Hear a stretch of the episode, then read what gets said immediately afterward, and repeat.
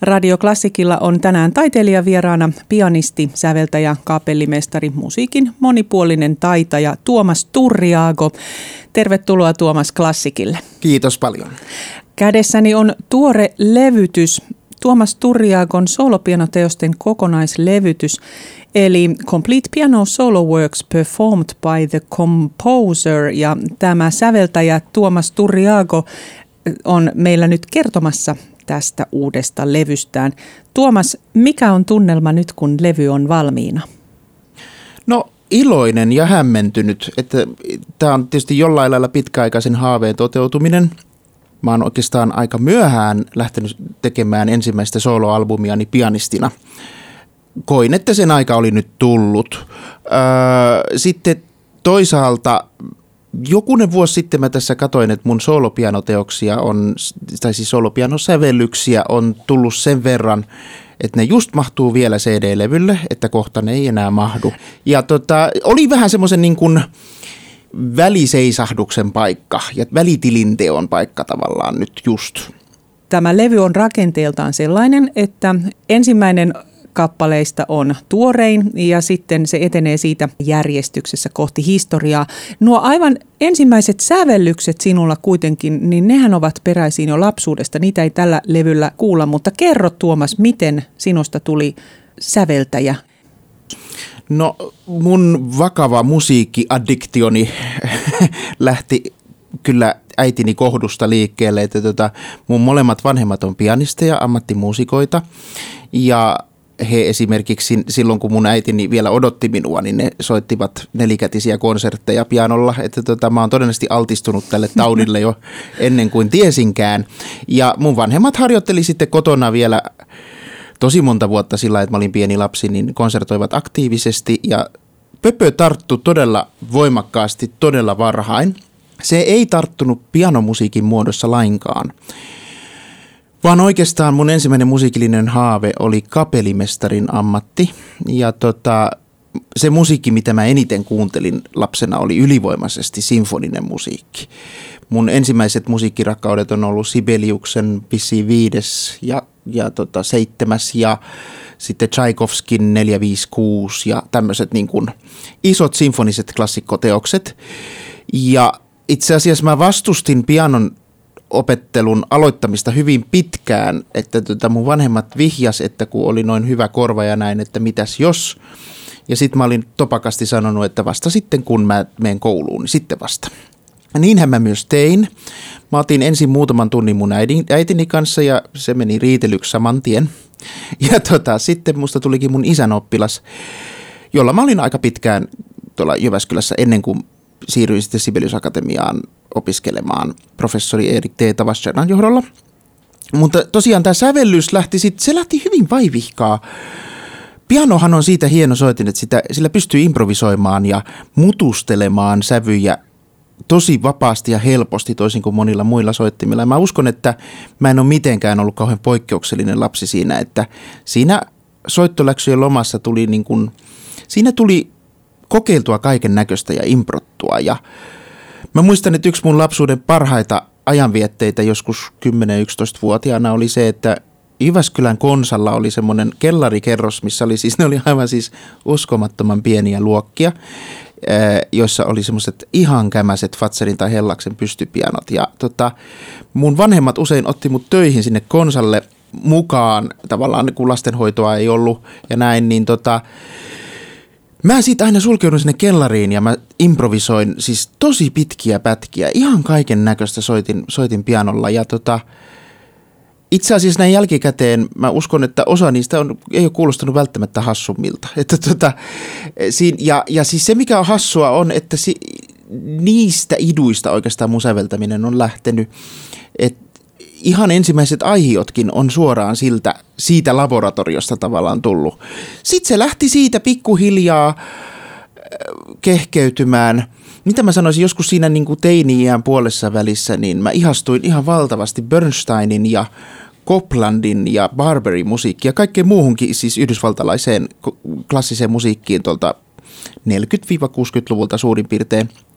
Mutta erityisesti olin siis pinttynyt Bernstein-fani ilokseni, muuten huomasin, että Santtu Matias Rouvalikin on pinttynyt Bernstein-fani, että sitä on, tautia on liikkeellä. Ähm, mä sitten tutkin paljon niitä Bernsteinin ja Coplandin partituureja ja sitten pikkuhiljaa mä rupesin vaan kokeilemaan, mulla oli nuottipaperia ja sitten mä ajattelin, että hei, mäpäs kirjoitan nyt tommosen jonkun tällaisen ja se on hassua, että mulla oli hirveän nopeasti, oli kyllä semmoinen kova vaatimus niin kuin sen tavallaan sen musiikin tason suhteen, että sen piti olla, siinä piti olla rakenteita, siinä piti olla heti niin kuin motiivista kehittelyä ja kaikkea tällaista, että en tiedä mistä sekin kumpuaa, mutta se vaan jotenkin tuli semmoinen, että nyt pitää tehdä niin kuin laadukasta ja sitten mä vaivihkaa rupesin säveltämään joka päivä ja en mä sitä sitten hirveästi missään kuulutellut, mutta mä muistan, että sitten kun mä pääsin Sibeliusakatemiaan opiskelemaan. Mulla oli silloin jo valmiina toi sonaatti, mikä on itse asiassa tällä levyllä, siis toi pianosonatan number one, Janus, joka valmistui vuonna kaksituhatta, mutta jonka musiikkiaineisto on kyllä siis, se on koko yhdeksänkymmentäluvulla sävelletty itse asiassa. Siellä on varmaan joukossa aika monta niitä Jyväskylän konservatorion kellarista tulleita aihioita. Ja tota... Mä soitin sen siis mun opettajalle akatemialla Eerik Tawaststjernalle, joka oitis oli sitä mieltä, että tämähän on hyvä biisi, että otapa tää siihen ja siihen kilpailuun, mihin sä oot nyt menossa, että ota se ohjelmistoon. Mä olin aika pöllämystynyt, koska mä en ollut koskaan ajatellut, että niin kun omia biisejä esimerkiksi kannattaisi ottaa edes kilpailuohjelmistoon, että se voisi olla hyvin arveluttavaa, mutta Eerik sitä kyllä kovasti kannusti.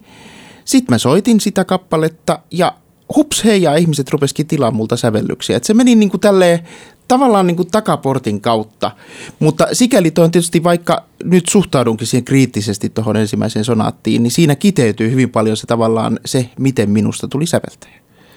Ja se on arvokasta, että se on nyt levyllä myöskin kuultavissa. Soitatko konserteissa paljon omia sävellyksiäsi? Soitan nykyään, mutta tota, mä en soita kauheasti sooloa ylipäätänsä, että mä oon pianistina profiloitunut ihan selkeästi kamaripianistiksi. Tykkään siitä enemmän. Ja tota, se, mitä mä soitan mun tuotannosta nykyään eniten, on siis mun kamarisonaatteja, esimerkiksi saksofonisonaattia, huilusonaattia, tämmöisiä. Et mä on, mulla on semmoinen pitkäaikainen projekti, että mä sävellän Hindemitin tapaisesti jokaiselle soittimelle plus pianolle sonaatit. Saa nähdä, onnistuuko se. Tämä on kilpajuoksua ajan kanssa. Mutta, mutta hyvään alkuun olet jo päässyt ja tuosta sinun sonaattituotannostasikin on sitten jo suunnitteilla levytys. On, kyllä. Eli tälle samaiselle Pilfink-levyyhtiölle tulee varmaan tässä... En mene sanomaan tarkkaa aikaa, mutta lähivuosina tulee, sitä on jo, materiaalia on purkitettu hyvin paljon, niin tulee neljän sonaatin levy. Siinä on ainakin vähintään huilusonaatti ja tuubasonaatti, se on jo varmaa. Tästä pianosooloteosten kokonaislevytyksestä, niin mitä kappaleita poimisit sellaisiksi, jotka sinulle ovat kaikkein tärkeimmät ja merkityksellisimmät? Somber, eli toi kaksituhattaseitsemäntoista sävelletty, se joka on nyt näistä uusin, ihan siitä syystä, että se on ehkä mun mielestä näistä kaikkein laadukkain teos. Se on tietysti hyvin subjektiivista ja äh, mielipide on vapaa. Somberhan syntyi Ville Hautakankaan tilauksesta ja se on osa semmoista kahdentoista pianoteoksen kokonaisuutta, jota Ville paraikaa kantaa esittää Tampere-talossa kolmen konsertin sarjassa. Ja tota, Somber on nimensä mukaisesti aika synkkämielinen ja mietteliäs. Hyvin paljon mun mielestä niin kuin tässä ajassa. Et mä en koe tätä, vaikka siis olen itse yksilönä hyvinkin onnellinen ihminen, niin mä en koe tätä aikaa kauhean onnellisena maailmanlaajuisesti. Ja tota, kyllä mä siitä aika paljon ahdistusta poden välillä. Ja musta tuntuu, että sitä on niin kuin ehkä jonkin verran tihkunut tuohon teokseen. Siinä myös kuulee ihan selvästi mun rakkauden jatsiin, että siinä on hyvin paljon gruuvaavia elementtejä, kuten on melkein kaikissa mun teoksissa kyllä, että tämmöinen kaappijatsari mä kyllä tunnustaudun heti, että olen. Se olisi yksi valinta. Öö, toinen olisi varmaan Dallontano, joka on vuodelta kaksituhattayksitoista ja joka on ihan selkeästi yksi mun soitetuimpia teoksia. Se on hyvin voimakkaasti minimalistinen kudokseltaan ja tota, siitä tulee ehkä mieleen myös semmoinen Arvo Pärtin tyyppinen, semmoinen hyvin yksinkertainen ja laajakaarinen tapa ajatella. Se on hyvin lyyrinen, hyvin intiimi sävellys. Ja sitten kolmantena mä ehkä nostaisin esille Through Corridors of Dream, Variations on a Theme by Schumann, joka on vuodelta kaksituhattakymmenen. Se on Mäntän musiikkijuhlien tilausteos. Ja tota, se on, perustuu Schumannin Kinderszenen teoksen viimeisen osan tematiikkaan ja siitä tehtyihin muunnelmiin. Se on musta semmoinen teos, jossa on mun mielestä aika voimakasta herkkyyttä ja semmoista niin kuin syvää tunnelatausta. Noin kolme ehkä. Tuo Schumannin teemaan pohjautuva teos on varmaan eräänlainen kunnianosoitus myös tuolle säveltäjälle. On se sitäkin, ja siis nimenomaan Schumannin niin kuin sille hauraalle ja lyyriselle puolelle, mitä mä oon aina pitänyt erityisen suuressa arvossa. Se on just se, mitä pianon miniatyyreissä ja liideissä tulee esille. Kun itse kuuntelin tältä levyltä otteita, niin huomasin, että eräässä teoksessa oli myöskin Bartókia selvästi kuultavissa ja muitakin jo mainitsemiasi säveltäjiä. Niin mitä mieltä olet pastissien tekemisestä noin säveltäjän työkaluna, että otetaan joltakin tietyltä tyylikaudelta tai joltakin säveltäjältä ikään kuin ideat ja sitten sitä samaa peliä jatketaan omin ideoin, niin millaisen merkityksen pastissien säveltäminen sinulle antaa? No se on varmaan niin kuin kasvavan säveltäjän ja erityisesti hyvin nuoren säveltäjän välttämätön työkalu, että kukaan säveltäjä ei sitä tavallaan voi ohittaa. Me aloitetaan siitä, että me tehdään tyylinäytteitä erilaisissa tyyleissä ja sitten kokeilun ja erehdyksen kautta löydetään se oma tyyli, jos löydetään. Ja tota, mä uskon, että se oma tyyli on semmoinen asia, mikä kiteytyy kuudenkymmenen seitsemänkymmenen vuoden säteellä. Ja näin mä myös säveltäjänä haluan ajatella, että mä oon itse asiassa tässä taipaleen korkeintaan puolessa välissä. Siinä mielessä nämä, mitkä tässä kuullaan, on just sitä niin kuin tavallaan nuoruuden tyylipastissa ja nämä varhaiset, eli mainitsemasi Charade ja erityisesti Remembering vuodelta kaksituhattayksi, joka on ihan siis ö, romanttinen Le Six tyyli, tyylisesti Poulenc ja tämmöistä niin kuin ranskalaista hieman savukesuussa tunnelmointia. Poulenc oli kovin itsekriittinen säveltäjä. Oletko sinä itsekriittinen? Meneekö paperikoriin tai delete-nappulalla kappaleita tuusan nuuskaksi? Miten kriittinen olet? Se vaihtelee ihan hirveästi. Kyllä mulla on joitain teoksia, mistä on kokonainen samanmittainen teos niin kuin tavallaan materiaalia sen lisäksi, mitä sitten on seuloutunut niin kuin siihen lopulliseen teokseen. Sitten on niitä, jotka on tullut niin kuin alusta loppuun ihan lähes korjaamatta. Että kyllä vaihtelee tosi paljon ja mä uskon, että tämäkin on aika yleistä. Pianomusiikki on ollut mulle sikäli, tästä tulee tästä itsekritiikistä mieleen, että pianomusiikki on ollut mulle jossain määrin jopa arka-aihe. Kun on itse pianisti ja kun voi pianolla kohtuusujuvasti improvisoida siihen omaan tyyliinsä, niin se on myös rasite. Eli idea pajatso on suuri ja vaara tehdä semmoista työstämätöntä improvisatorista musiikkia on aika suuri. Ei se nyt pelkästään huono asia ole, mutta jos ajatellaan rakenteita ja näin, niin se on haaste. Ja e, sitten toisaalta pianohan on semmoinen soitin, että kun pianolla kokeellisuus on aika vanhaa ja kun niitä kaikkia efektejä, sävellyksellisiä hienouksia ja muita on tässä kokeiltu jo aika pitkän aikaa, niin tuntuu, että se pajatso on jollain lailla tyhjennetty, että se, että säveltää semmoisen pianoteoksen, joka oikeasti tuo siihen genreen jotain uutta, niin se on valtaisa haaste. Mä oon suhtautunut mun pianomusiikkiin ehkä kriittisemmin kuin kaikkeen muuhun jopa, ja se näkyy myös mun teosluettelossa. Mulla on tällä hetkellä neljäkymmentäyksi sävellystä, josta vain yhdeksän on pianoteoksia. Se on hyvin vähän pianistille. Olet säveltänyt kamarioopperaa ja ö, nuo mainitut sonaatit. Mitä kaikkea muuta löytyy sinun sävellystuotannostasi, Tuomas Turriago? No mä sanoisin, että tällä hetkellä mun sävellystuotannon tärkein runko on tosiaan nämä äsken mainitut kamarisonaatit. Että se on se sarja, mitä mä suulella pieteetillä ja innokkaasti teen tässä koko ajan niin kuin sivussa. Sitten multa löytyy tosiaan kaksi oopperaa, eli kamarioopperaa. Claro de Luna, joka on osa semmoista kolmen monologio-operan trilogiaa nimeltä Daniel Filippo. Siihen on libreton kirjoittanut Maritza Nuñez, joka on tunnettu muun muassa Kalevi Ahon Frida ja Diego-operan libretistinä. Se on ihan selkeästi semmoinen teos, mitä mä pidän yhtenä mun pääteoksista. Ja se libretto, minkä kimpussa mä sain työskennellä, oli kyllä aivan huikea. Et se, se oli mielenpainuva kokemus. Sitten mulla on yksi iso teos, sinfoninen teos Vaskille, Bugles of Light. Se on siis Tampere Filharmonian Vaskien tilaus. Ja mä itse johdin sen kantaesityksen tuossa jokunen vuosi sitten. Sitten mulla on Sinfonia Jousille. Mutta kyllä mä sanoisin, että se niinku mun kaikkein vahvin ja omin alue on kamarimusiikki. Se juontaa juurensa myös siihen, että mä toimin pianistina niin paljon kamarimuusikkona. Eli olet Tampereen musiikkiakatemialla, toimit siellä sekä säistyksen lehtorina, opetat kamarimusiikkia ja olet kapellimestarina ja tuon päätyön ohella sitten ehdit konsertoida ja säveltää monipuolista musiikin tekemistä. Näistähän nyt paljastuu, että tuo lapsuuden haave, kapellimestarius, niin sehän on myöskin yksi ammattisi puolia. Minkälainen kapellimestari olet, Tuomas?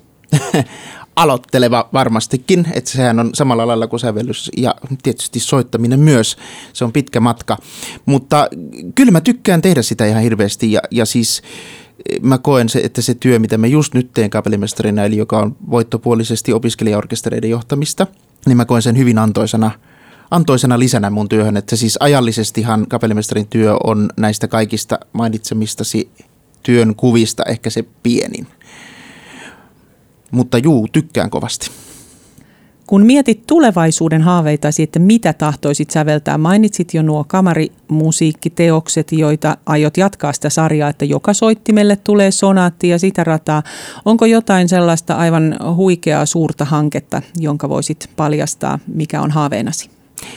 Ei varmaan mitään yksittäistä hanketta, mutta sen sijaan tyylin suhteen niin yhä selvemmin tavallaan, kun on tätä sävellysmateriaalia nyt neljäkymmentä teosta suurin piirtein käsitellyt, niin se alkaa kiteytyä, että mitä se on, mitä mä säveltäjänä haen.